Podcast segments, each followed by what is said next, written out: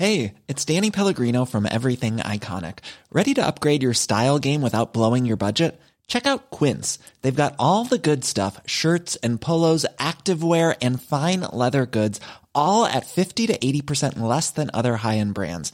And the best part? They're all about safe, ethical, and responsible manufacturing. Get that luxury vibe without the luxury price tag. Hit up quince.com slash upgrade for free shipping and 365 day returns on your next order. That's quince.com slash upgrade.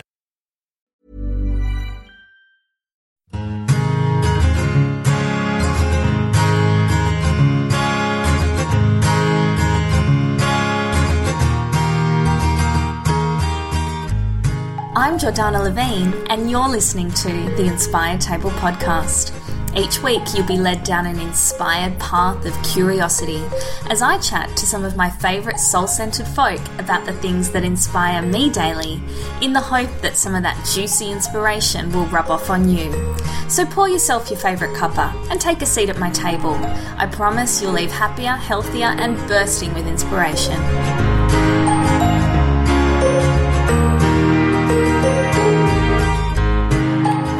Well, hello there, and welcome to season four of the Inspired Table podcast. I had a much longer hiatus than I had expected, but you know what? I think that's just part of this podcasting world.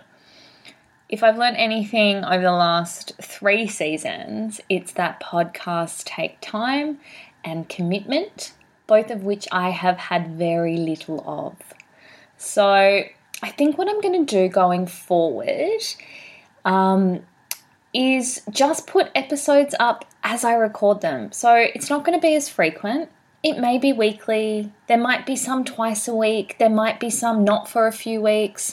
I'm just trying to keep the process as organic and fluid as I can at the moment.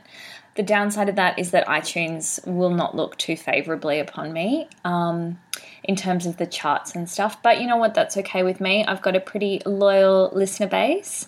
Um, and because that is the case, if you do enjoy an episode from this season or any of the seasons before it, please share it with your friends, whether that's on social or just sending them a link via text or email, whatever it is, or just having a chat about it. It's the best way to get the word out. So, if you do want to stay up to date though, the best thing you can do is subscribe to the podcast because that way iTunes notifies you when a new podcast episode is up, and you don't have to wait to hear from me or check back every week, or, you know, it's just easier that way. Um, okay, so season four, first episode. It's a good one. I catch up with two regular Irish lads who um, have created a wonderful charity in Australia called the Light Ball after both suffering from varying degrees of mental illness. And mental health is a massive talking point at the moment, and rightly so. It's a topic that we need to start to feel comfortable bringing up in conversation, and especially men. And I don't want to generalize, but we as women, we find it easier to share and to chat with other females. Men, they find it a little bit harder. So it's really important that these conversations are being had. So today I catch up with Neil O'Sullivan and Michael McGee, both who have very different experiences with mental health, but their passion for raising awareness is incredibly infectious, and you'll see why during this interview. And I hope this conversation encourages you to reach out for help if you need it, or perhaps help someone who is in need. So if you can relate to anything that's happening in this episode, I urge you to do something about it. And if you need to contact Lifeline, their number is 131114. Now, you might recognize Neil from a podcast episode from last season, the last time I interviewed an Irishman. Um, I interviewed him with his partner Sue, who own the business Nimbus and Co, the infrared saunas, and we had such a great time chatting. And Neil was telling me all about the light ball that was coming up and his um, contribution to it. So I thought it would be a really great idea to record this conversation and get it up. But it is next week. So, if you do want to go to the light ball, if you are interested in helping these guys out, make sure you jump on the links in the show notes ASAP. And I think that's about it. So let's get into the first episode of season four of the Inspired Table podcast.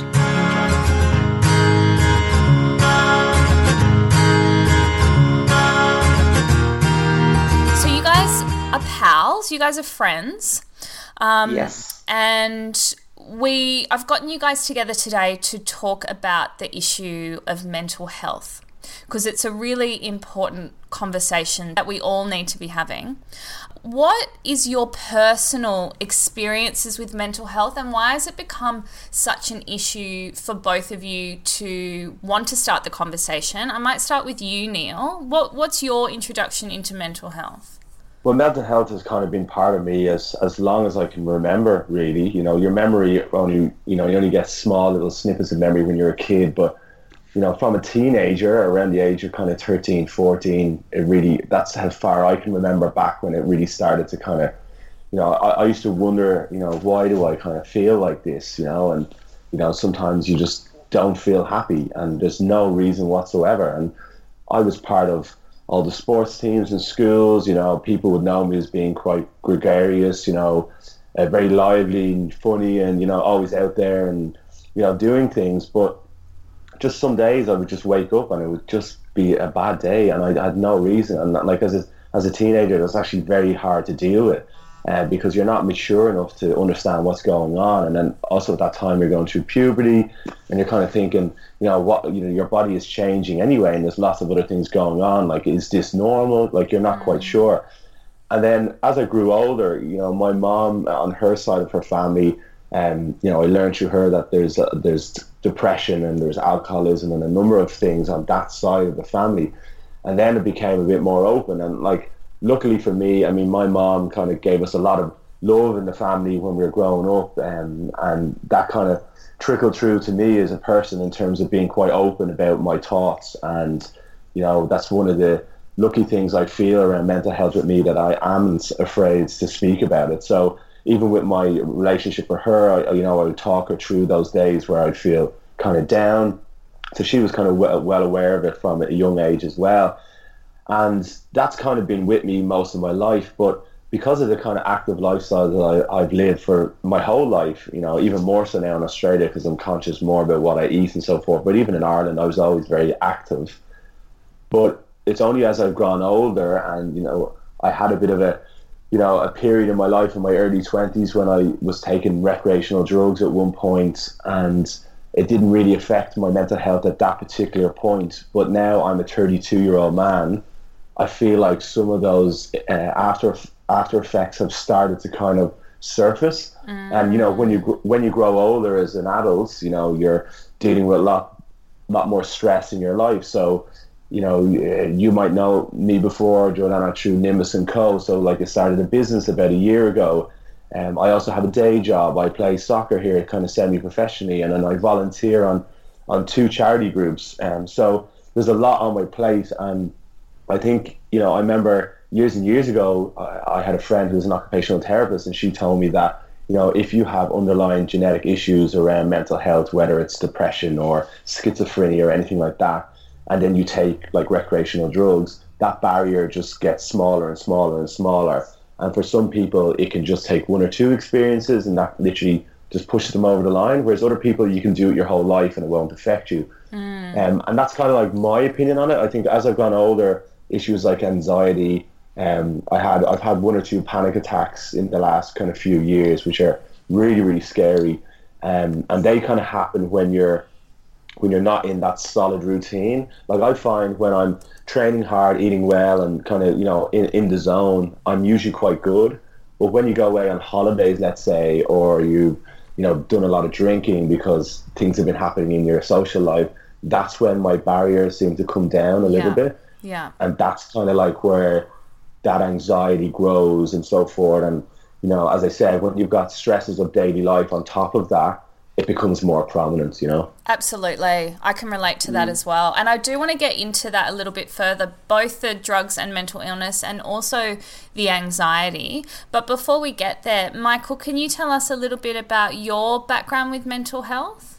Yes, yes, certainly, Jordana. Um, so I I grew up um, in an environment like since I can first remember, um, which was very much you know um, influenced by yeah um, I suppose depression. So my, my mother suffered very chronically from clinical depression, um, and um, she was an amazing lady, and she, she did a, a, a, lot of a lot of positive things, a lot of charity work, and no matter how much she kind of battled against it, it, it actually you know she ended up taking her own life in the end. Um, but she she yeah she, she attempted that I, I don't know like a, a, dozen times. So all through my childhood and through my teens, it was very much you know I had that anxiety that she was going to do something, which she ultimately did. And I think there you know look there there are different everybody to some degree is gonna you know be affected in some way by depression, you know, mm-hmm. even if it's just having some down days or, you know, where Neil said before, we've got like, you know, some predisposition and, you know, genetically or, you know, like a chemical imbalance or, or sometimes it can just be circumstantial, you know, where, but she was, you know, she had, had, had suffered very, very, very chronically, um, you know, from clinical depression. And it's just, you know, as a result of that, I kind of, like, I, I was able to, I was fine, you know, like, I, look, it was tough and you have like a, a checkered upbringing as a result of it, but I was able to kind of you know battle through and, and, and be strong. And you know you do have your down days. But then one of my friends actually passed away, um, Colin Baker, um, and we lived together. And I unfortunately found him um, out my back garden when, when he had passed away, taking his own life, and oh that actually put me into a bit of a downward spiral. So then I kind of you know I, I had to I faced my own bout of, of personal depression um, and uh, I, I, know kind of how that felt. That was a, a pretty dark time. Um, but you know, I leveraged kind of what I suppose you know support that was out there to, to help me through that. You know, through therapy and you know, not actually medication. But yeah. you know, so it's, it's kind of shrouded my life like very, very, very significantly. But you know, like, like Neil said, that you know we I through like through some positive initiatives that we you know we support like through charity that kind of gives you purchase on something you know extremely positive that kind of keeps you focused you know and, and not keep your mind off things but, but gives you a bit of direction but I, I really do like just reinforcing this that things like routine will set you free kind of having goals you know having like a very positive outlook like day to day and and the mm. components that make that up in terms of you know whether it be kind of you know you do stuff like mindfulness training you know if there's like certain repetitive negative thoughts that you know kind of are influencing your mood, you kind of address them, label them, you know, note them, and then write kind of counter thoughts, like the positive thoughts that you know how you would like to feel. Like there are kind of physiology kind of exercises that you can do to kind of lift your moods. Like there, there's there's a hell of a lot that you can do if you mm. have the right kind of blueprint to really kind of counter it. You know, so you can live a very you know a happy life. Absolutely. You know, it, it, like no, no matter what level, like you know, if, if you know if, if you got a compass and north is you know extreme clinical depression and south is look you know from time to time you have your blue days. You know, I think just having a plan is is, is absolutely critical. Yeah. You know? So I might just ask you there at this point then, what what is the difference between say clinical depression and circumstantial depression? Well, look, from I'm not a, obviously you know I'm not a psychiatrist or a psychologist, but from my personal experience, you know like clinical depression is a chemical imbalance that you know you often will have to be treated, you know, um, through medication. Yeah. And um, you know, and obviously therapy, some some deep deep therapy, um, and different types of cognitive behavioral therapy, and um, you know, even like as I said, mindfulness exercises. But you know, circumstantial depression can be as a result of maybe you know, I don't know, like a, a breakup in a relationship, you know, like losing your job, you know, like it like it could be anything um, across the spectrum. But you know, they, they both will affect you. But I suppose that it, clinical depression has more of an overarching effect on your life. You know, and it will, it's it's kind of it's it's nearly always present. You know, from you talking to anybody that suffers from it. But look, it despite either if it's clinical or you know or circumstantial you do as i said there you know there are ways to, to tackle um, to tackle both situations absolutely and michael did you notice a difference from when your mother passed to when your friend had passed? Was there quite a time, like what was the time frame between that?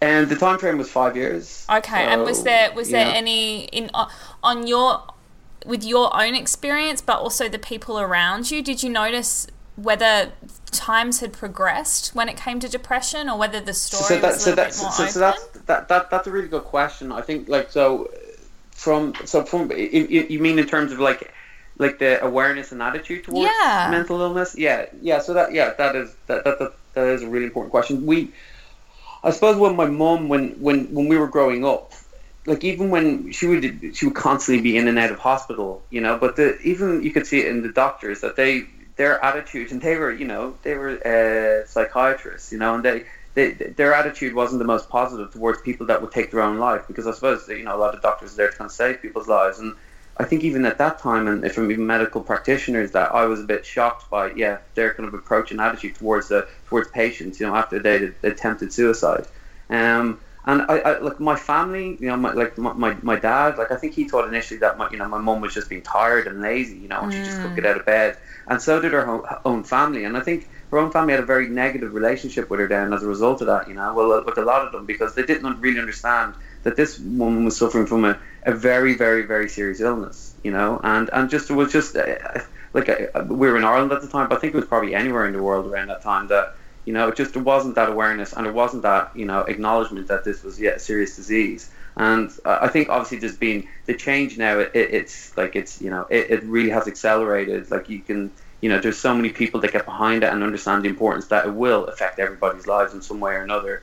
Um, and what you know, and obviously myself and Neil, we we try to do some work ourselves around that to try and you know support charities that um you know that that create that awareness. Absolutely. So maybe Neil, you can tell us a little bit about um, the charities that you do support and the work that they do. Yeah, I, Mick and I, our kind of relationship is is interwoven over the years. You know, we're both from a fairly similar area in Dublin. I'm from a place called Stillorgan. Mick's from Leopardstown. They're literally a stone's throw away from each other, and we've met each other over the years. And uh, I, we moved to Sydney in a fairly similar time. It was around 2012. Um, we actually bumped into each other, I think, at a at a gym. I think it was, if, if I'm right, Mick. Yeah, uh, was, yeah, yeah, I thought you were going to say a nightclub. no, we were now, you know, lifting some weights. You know, we were doing nice. more chatting than that, Neil. yeah. We're try- trying to catch up with all you Aussies. You know, not, we are very buff are, yeah. It is very daunting when you first get here and yes. you go to Bondi Beach and you take your shirt off. It's like, yeah. what? I have a lot of work to do.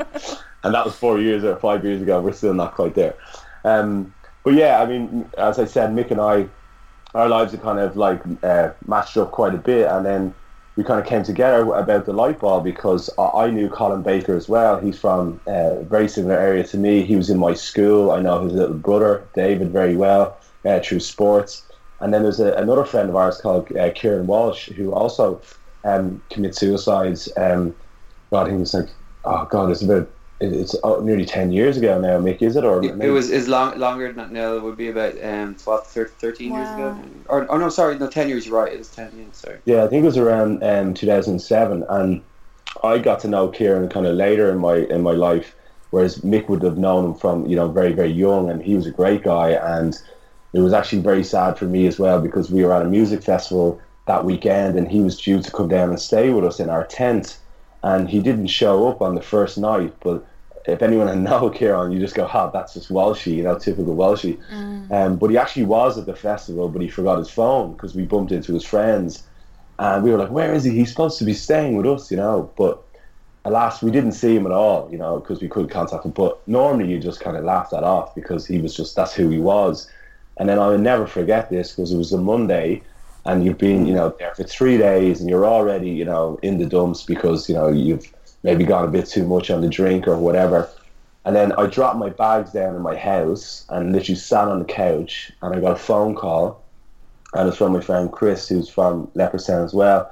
And he said, you know, Walshy's committed suicide. And I just, Mm. It just that really really rocked me, and mm. you know I, I have known a lot of people through my life. There's been guys in my school and from the area who have passed away through suicide, but that that one really really rocked me, and um, you know I only got to know Kieran maybe in the last four or five years of his life, but we were kind of growing in terms of friendship, and that that was when it really first started to emotionally affect mm. me, and you know my mother as well has suffered with depression herself, and has been in and out of like kind of rehab for alcohol and a few things, and there's been a few attempts as well, and you know, it kind of brought up some of those those old memories for me, and it really kind of really kind of made an impact. So when we all met in Sydney, and the light ball had been set up in Ireland in t- 2012 and had been. Can, can I give a bit of context around that, Neil? Would you mind? If Yeah, I yeah, just yeah, remind jump about how it was set up. So just for I just think it's important just to Yeah. explain how it came about. So, Sure. w- so once again, like I was, Neil, don't mean to, to jump in, but the,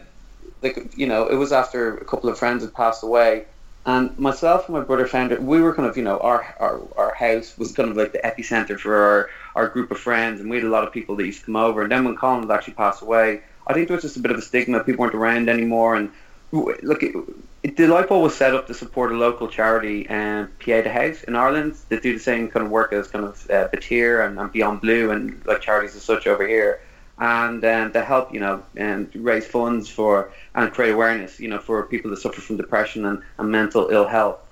But the reason we set up the committee to, to form this kind of charity initiative, this kind of black tie ball, like it wasn't like purely altruistic that look we want to go raise money, you know, to help these charities. It really was in essence at the start it was to, to set up the committee itself for a group of friends to get together and to be together, you know, and working towards something positive. It was kind of so we could be together, you know. It wasn't just about the charity, and I think that's that, that's really important. That you know, it's about people being there for each other as well, you know. And so that's kind of then we set up that, that up in Ireland in myself and, and my brother and then and the rest of the committee in 2012 and then that's kind of yeah almost like exported over here and Neil's kind of helped you know lead the charge and yeah Neil I'll let you jump back in mate Yeah, no, yeah, I couldn't put it better myself. Yeah, like it's it, it's so much more than just you know fundraising. It's raising awareness, but as Mick said, it's bringing people together. I mean, there's about fifteen or so of us on the current committee here in Sydney. We're from all different walks of life, different nationalities, Canadians, British, Irish, you name it, and. Unfortunately, mental health and particularly suicide is not just synonymous with Australia or Ireland or it's everywhere. It's in every country, and every country has its own reasons probably why there are people suffering with mental health or if there's increased levels. I mean, I think Ireland is number three in in Europe in terms of the OECD countries for suicide per head per capita. Wow. Uh, and I think the, the only two other countries ahead of Ireland are Scandinavian countries where they're literally in darkness for large parts of the day and their year. So it's actually a lack of vitamin D, which is directly responsive. In Australia, to bring it into context here, eight Australians a day take their own life. Now that is like staggering. When you multiply that by 365 days a year, that's thousands of people are doing it here. and is that know, number and- increasing or decreasing? Yeah, oh yeah, hundred percent. Yeah, it has, and it's even increased more in the last, I think, fifteen to twenty years than it did in ever over the last hundred years. I looked at a statistic, I think from now I, I don't know the numbers off the top of my head, but it was in the tens around the turn of the last century, like in terms of like the early um, 1900s, and now it's in the thousands. So it's grown from being like kind of around the hundred mark to being the the multiple thousand mark. And know? what so, do what do you guys think is the reason behind that? What what do you think's contributing to the suicide rate going up? Well, as Mick said, like neither of us are qualified practitioners, and we just want to make that clear, you know, to all your listeners out there. However, you know, we're speaking from experience and anecdotal evidence, and you know, I think, as I said, it depends where you are in terms of countries and environments. If you take Ireland, for example, you know, Ireland has uh, a bit of a checkered history. You know, we were, you know, the Vikings came for 300 years around the 19, nine- 900 AD, and then we were under British rule for 800 years, and we only had our independence in 1922. So the Republican state of Ireland is less than 100 years old, and Irish people are renowned for, you know, like uh, liking to drink alcohol. You know, uh, which we kind of all chuckle at. But you know, in my mind, I think you know that whole drinking alcohol and being suppressed as a, as a nation and as a culture for over a thousand years, when you think about it, that's probably why people drink alcohol because it was a bit of an escape to get away from the environment that they were in. And Ireland was a very impoverished nation. You know, we only really had a bit of economic upturn in the early in the 2000s, late 1990s, and they called that the Celtic Tiger. Before that, Ireland never really had you know, money and disposable income income to spend. So I think Ireland has that part weighing on us, and maybe that's we're an island, it's a small nation. You know, you've got all those factors. But if you if you put it in contrast to Australia, I think it's different because over here, Australia it has a very positive outlook on. It's very expansive. It's very progressive.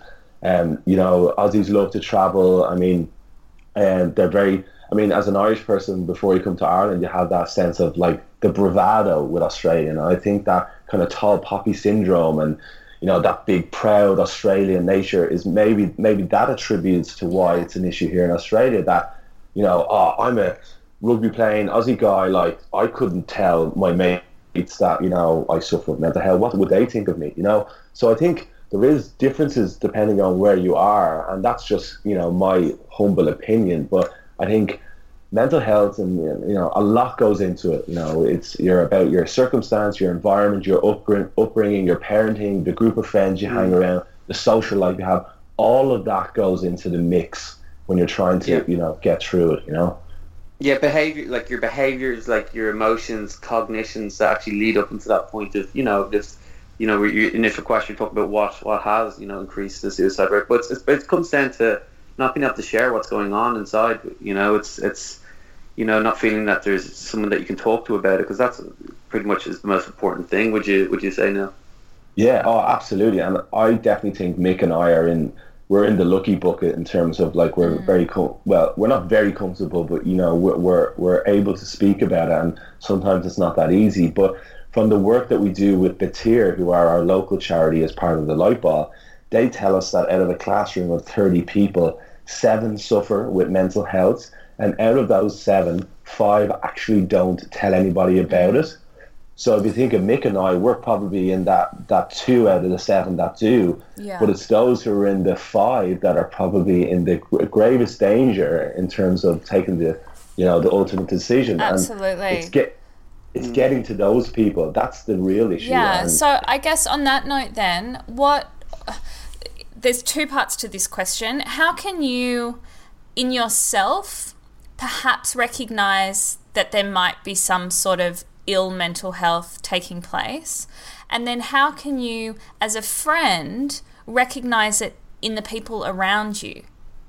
Well, I think well, like you can do, personally, you can do if you like. I know if you keep a journal of how you like and write down how you're feeling in those days, and you can kind of look through it. I think that's a good way to see how your mood is, mm. how your mood is tracking. You generally do know though that if you are feeling quite low, um, but you know if you're having kind of repetitive thoughts, you know you kind of you need to label them. You know that's a part of the cognitive behavioral ter- therapy, but you know you need to be able to label them, and then it gives you a little more transparency and clarity around what it is that you know is most prominent. You know, when you, w- w- with these negative thoughts. Yeah. Yeah, I would agree. I would agree, and I think you know from my own experience, how I felt it was when you were younger and like I would win sports competitions and games, and you kind of feel like you should be happy and I should be celebrating here. But if anything, it was kind of anticlimactic, and you're kind of why why don't I feel so excited about this as everybody else?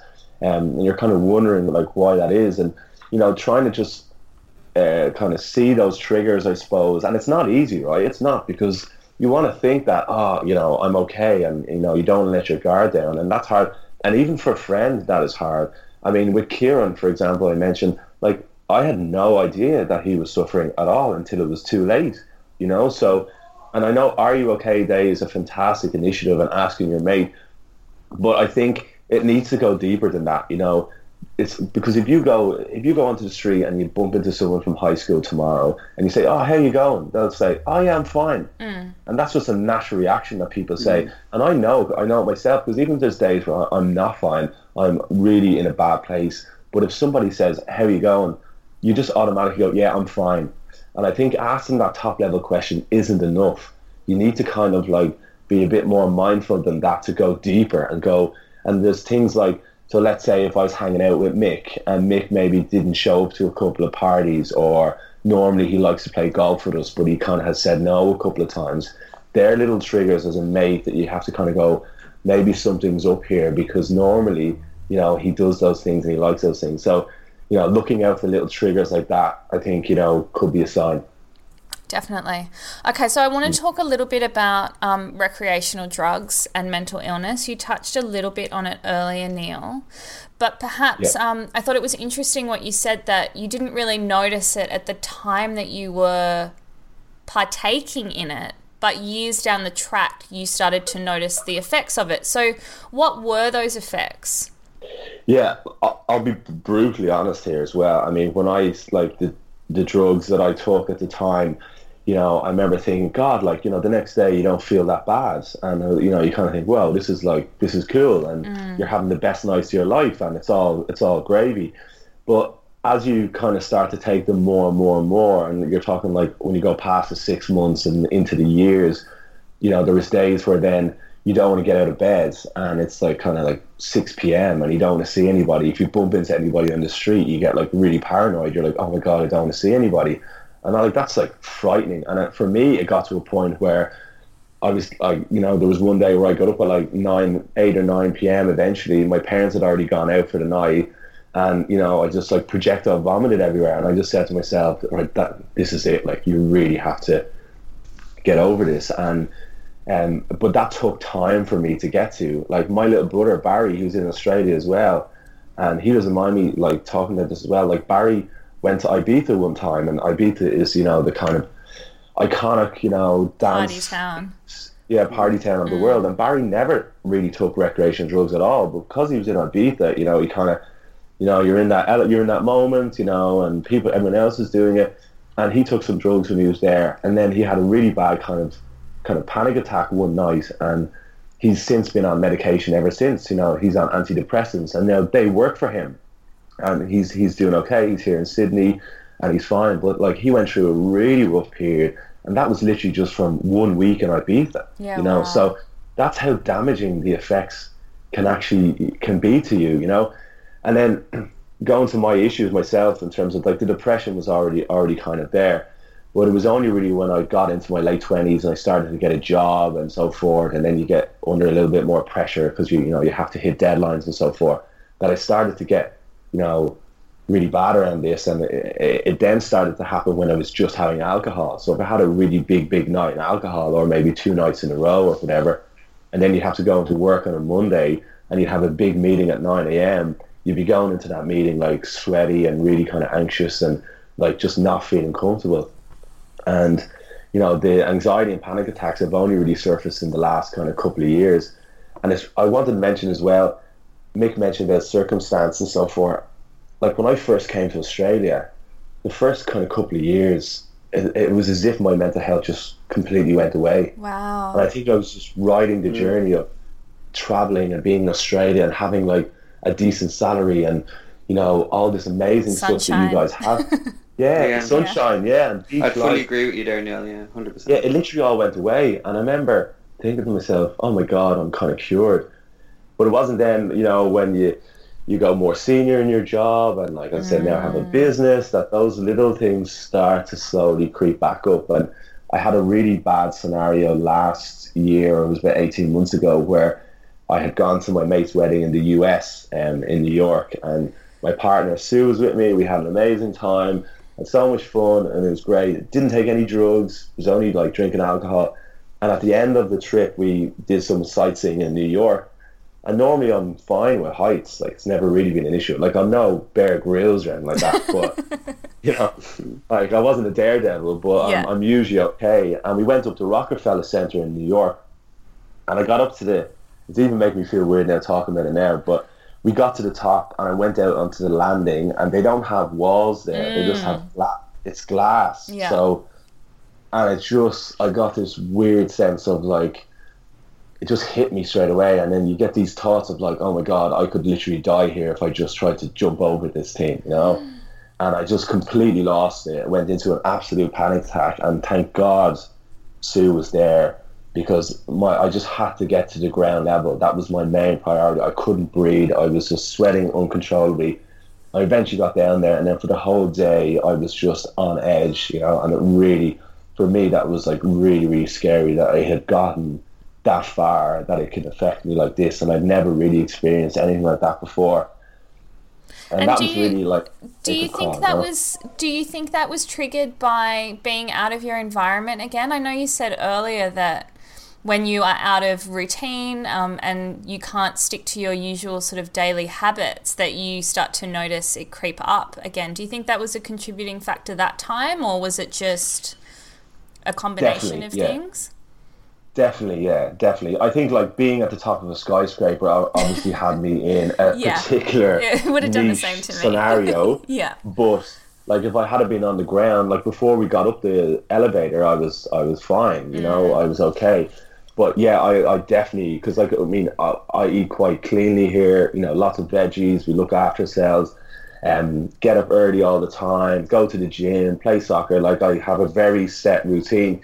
But when you go to the US, you know, you're a little bit more frivolous and you're eating burgers and you're you know, not sleeping in your own bed, and then you're trying to like keep going with the party and the wedding and all this kind of stuff. And I think definitely my guard was down. And then if if your guard is down, and then you're put into a high stressful scenario, you know, you're only going it's only going to ask for trouble. Yeah. So let's talk then, and I'll uh, I want to hear from both of you on this topic. Let's talk about some of the ways that you guys personally remedy your own mental health um, in order to keep yourself on as even a playing field as possible. So, um, Michael, let's start with you.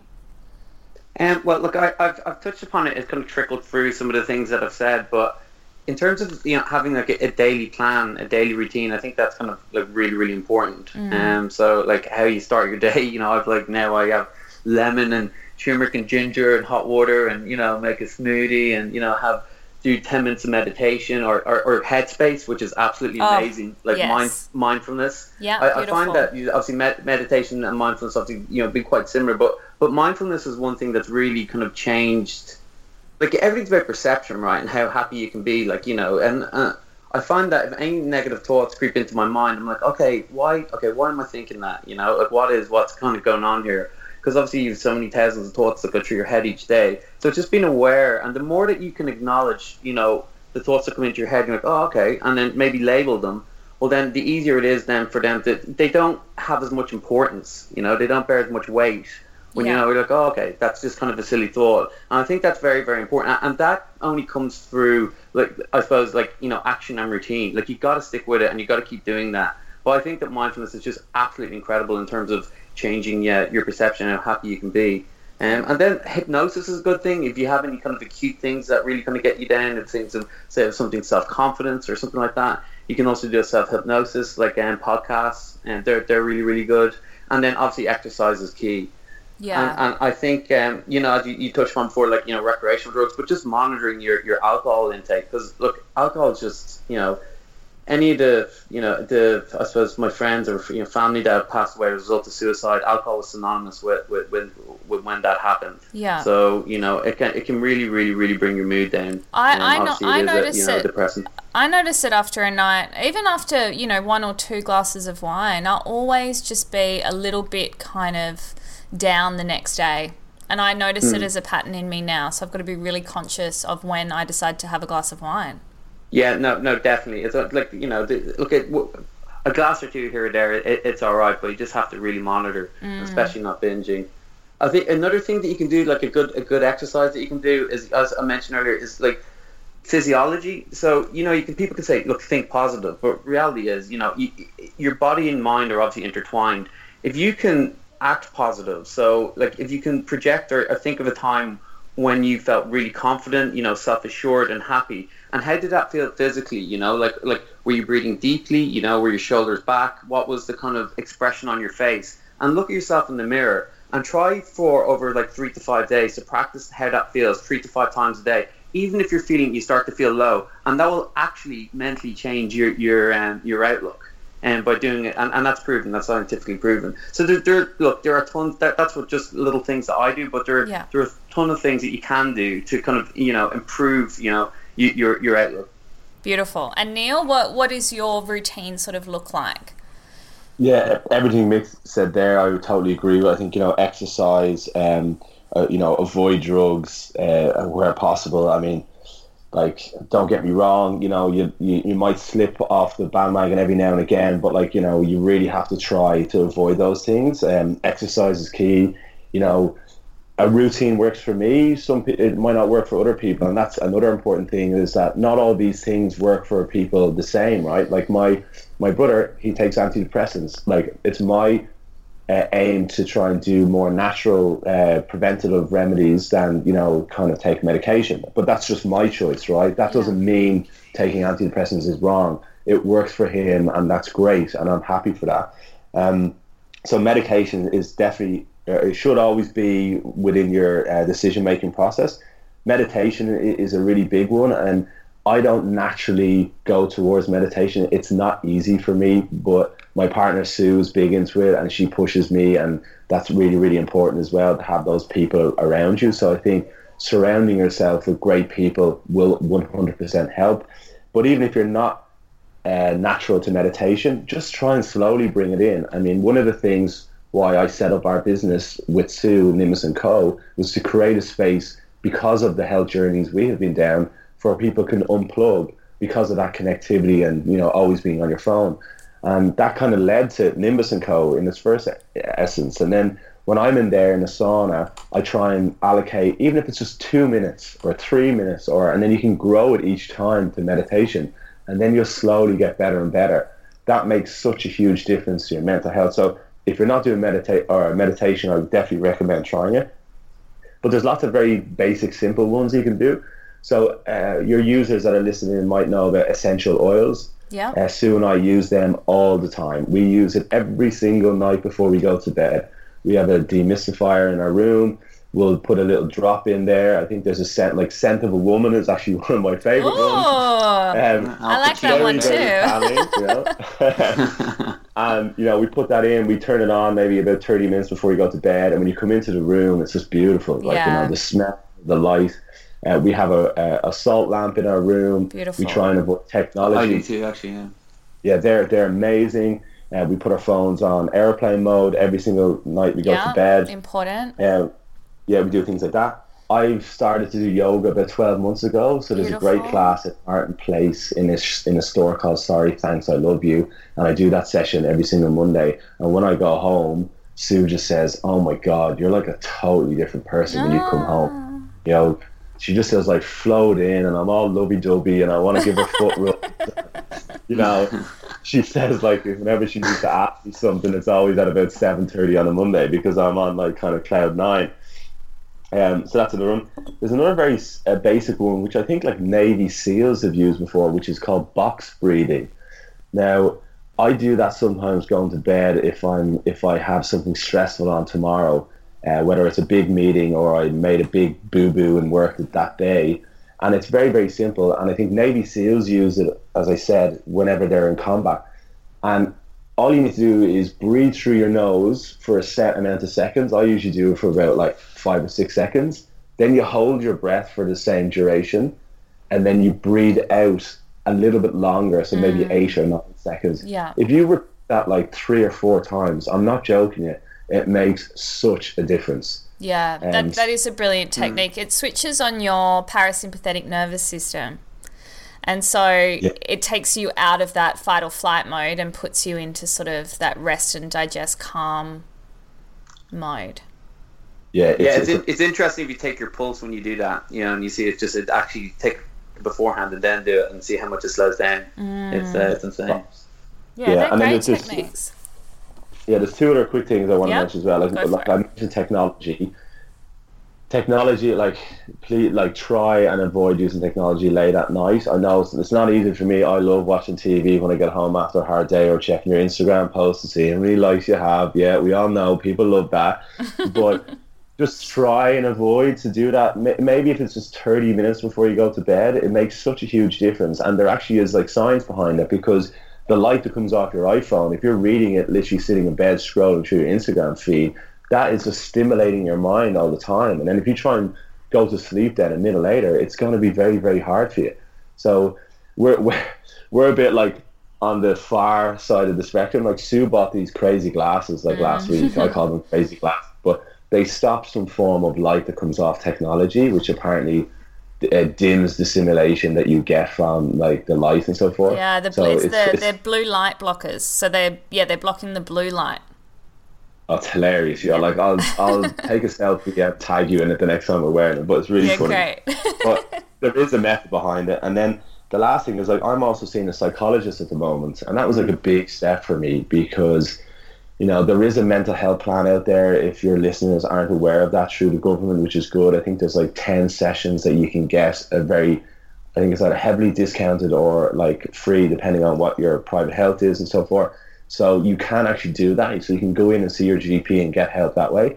I decided to go through a psychologist because, you know, a lot of times now with Google, you're kind of you're you're kind of second guessing or you're kind of diagnosing yourself, and Yeah. you're not re- like you're not you're not mm. qualified. Practitioner. You're thinking, oh yeah, I must have this because that's just what I have. Like even the depression, like I just I I've known I've had depression, but I only got diagnosed like six months ago because I made the decision finally to go into my GP and get actually diagnosed. Before that, I was only really guessing, you know. So uh, I've been seeing a psychologist now. We've seen each other like five or six times, and I'm really only scratching the surface around my emotions. We haven't even got to any kind of strategy or how we can actually go around it. I'm literally still going through my emotional background and some of the trauma that I've had. So, it, you know, I would recommend people like you know, if like don't be afraid to seek help. It is scary and it's a major step. Like, and even for someone like me, but it is it is it is working and it's made a big difference to me and just putting your emotions on the table and having somebody professional to actually help you through that is really really important you know? Absolutely. And I think it's, oh, sorry, Michael, just quickly. I think it's also important to note that you don't have to be, like, to go and see a psychologist, you don't necessarily have to have any big issues to have to discuss. Like, if you're leading a very stressful life, it can be a really great preventative measure as well. Yeah, you took you took the words out Oh, of my mouth. I was yeah. just about to say that you don't. It's like you don't have to, you know, be diagnosed with depression or you know. Mm. You, I think everybody should go see a professional. You know, it doesn't have to be a psychologist as well. It could be like a different type of counselor or life coach. You know, Yeah. it's just good to talk to somebody that's independent. You know, sometimes out of your own circle because you, you'd be surprised. You know what comes to the surface. But no, that would hundred percent advocate that everybody. You know, no matter if you, you know, everyone should talk to someone. Yeah, absolutely. And I guess any of the issues that you guys have raised today about, you know, remedying mental health um, is, is a great preventative as well. Good sleep, looking after Yeah. yourself, exercising, looking at your physiology, meditation, mindfulness, all of it. We should all yeah be and doing I, I it. just I just wanted to mention as well I know like Mick and I are obviously guys but and there is that um, opinion out there that like this is a guy kind of thing um, which in some ways yeah maybe it is but when like from what we've learned from bits here they've actually told us and you know I'm sure you have a lot of female listeners out there as well that there's actually more attempted or reported suicide attempts uh, for females uh, in Australia than there are males. It, but more males actually go through the whole way, and you know there may be many reasons behind that. And you know, my opinion there would be that you know guys, you know, um, tend to be more, as I say, you know, bravado and like yeah, you know, like you know, we're e- we make our minds up a little bit easier. Whereas I think women and this is why, and this is my opinion now, I think if we had more female leaders in the world, we'd be in a lot safer place. Um, Yeah. but I think women take in all parameters. They're more emotionally attached to decision making than men are. So I think, may, like, there's no doubt women would just go through the exact same emotions and feelings as guys do around mental health. But I think when it comes to making that decision, I think, you know, ultimately women weigh up absolutely everything, whether you have children or what your work is or your friends and so forth. And then at some point they they kind of step back, you know. Um, whereas I think maybe guys are a little bit more, you know, simpler in terms of their, their thought process. And, and that's just my opinion. But, you know, it's as much of an issue, what I'm trying to get to for women as it is for men, you know. So, um, Yeah, I think Yeah. that's important. I think that's important. I think the hardest thing is getting men to talk about it though. And I think women, we have, you know, we have our girlfriends and our sisters and we talk to our mothers all the time and we, we are talking a lot more. And I think getting men to talk about it and listening to two guys openly talk about it is really encouraging.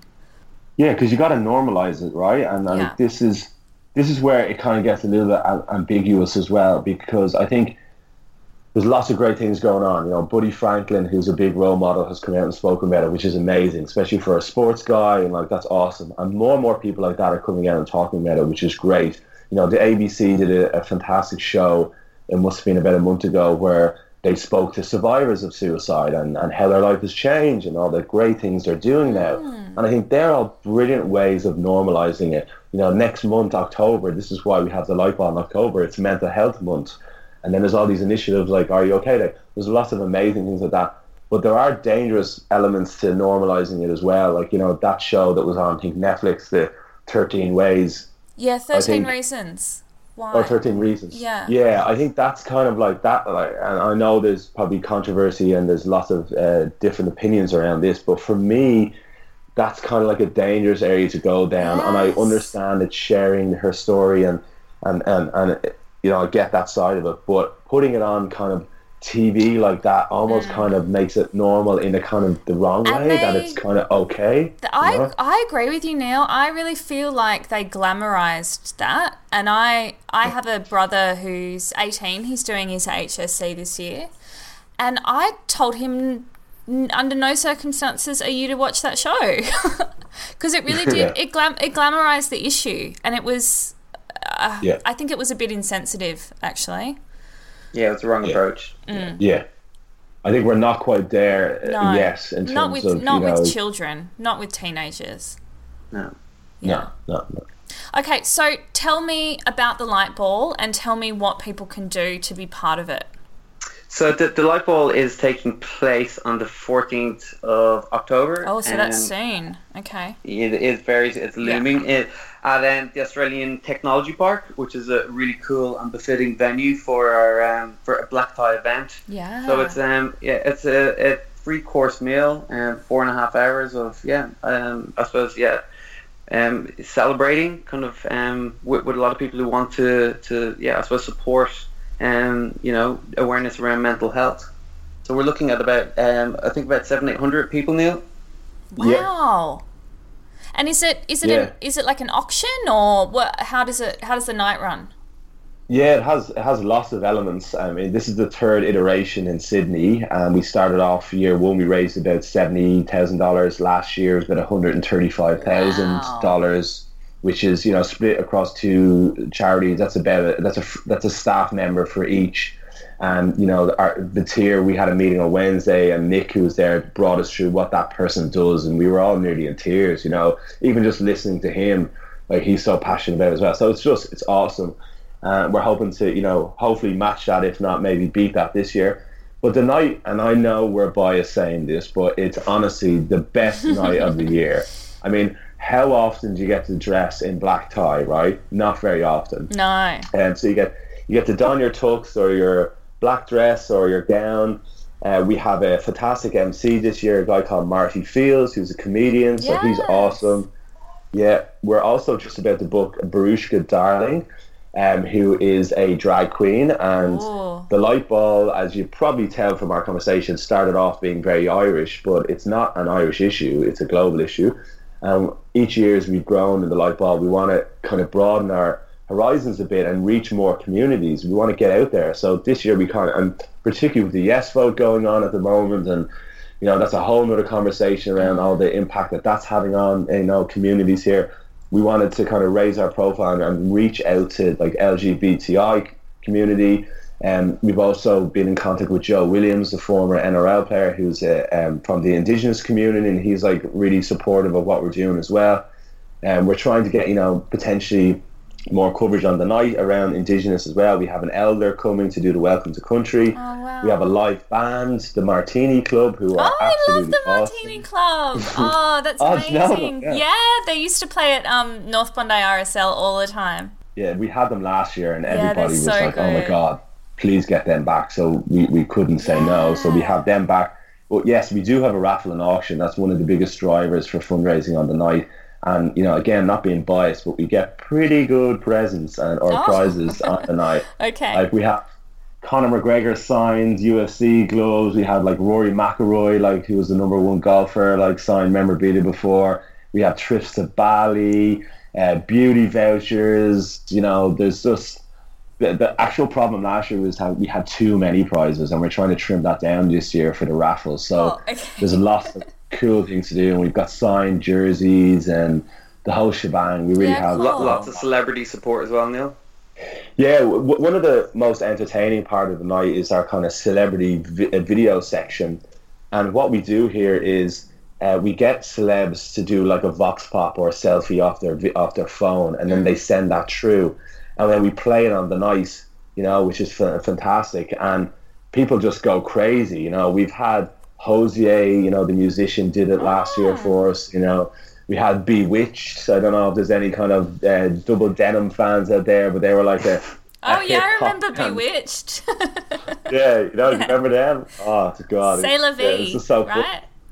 Yeah, that was the same be. Yeah, I like that as well. That was their famous uh, their line that people remember. But yeah, so that's a really big one. Uh, so we have that as well. We usually do a welcome video from all the committee members, and and then we also have an after party. And I think it's one of the first and possibly the last times the venue. It gets- is Neil. Yeah, so it's a bit of an exclusive that the after party is going to be on site at the same venue. So. You don't even have to walk Oh, you far. don't have to to keep- move. That's everyone's after party dream, Exactly. especially so, ladies in heels. Yeah, not too far, not too far for the guys to be chivalrous and you know and carry people across. They have to.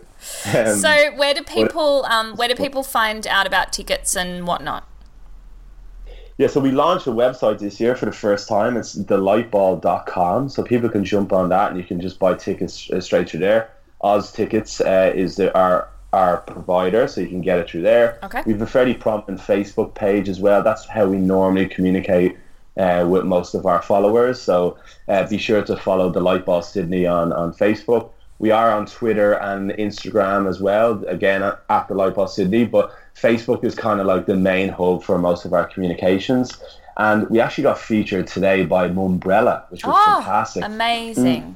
yeah, publication. Yeah, I mean, Well it, it, it was about Mick, and Mick also has a brother, Will, who it would be remiss of us to not mention Will. He's an absolute stalwart on the committee, and uh, he's amazing. And, and I'm I'm I'm not just saying this because Mick is on the call, but we'd be lost without Mick and Will. They really do spearhead the movement, and they featured their story, and it was fantastic because uh, like I work in the media, industry, so does Mick, so does Will. We have Eamon and Ronan and Ashleen who all work in the kind of comms area.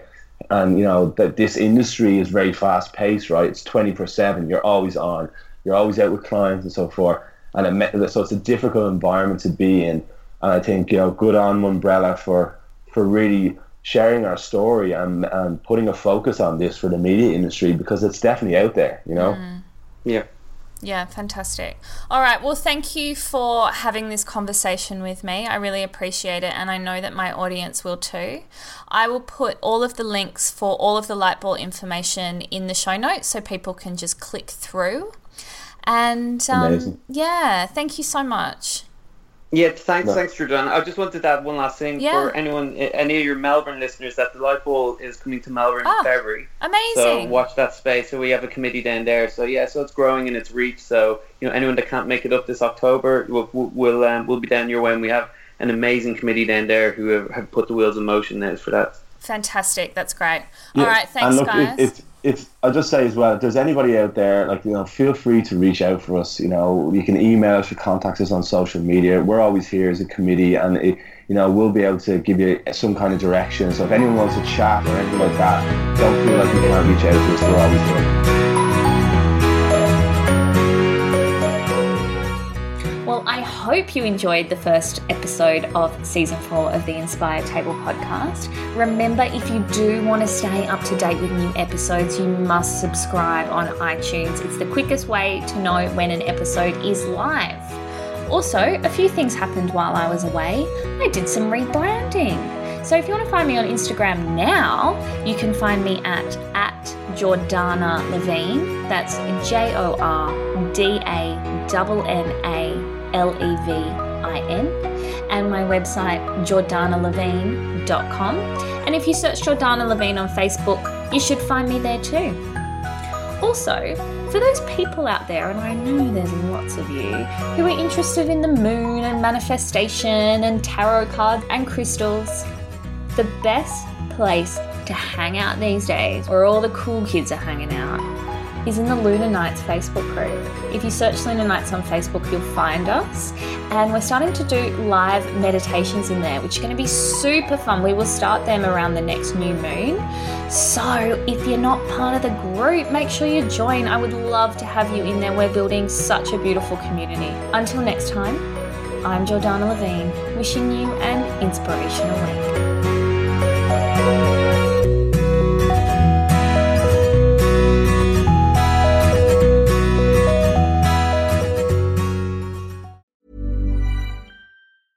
Hi, I'm Daniel, founder of Pretty Litter. Did you know cats tend to hide symptoms of sickness and pain? I learned this the hard way after losing my cat, Gingy. So I created Pretty Litter, a health monitoring litter that helps detect early signs of illness by changing colors, saving you money and potentially your cat's life. Pretty Litter is veterinarian developed, and it's the easiest way to keep tabs on your fur baby's health right at home. Go to prettylitter.com and use code ACAST for 20% off your first order and a free cat toy. Terms and conditions apply. See site for details.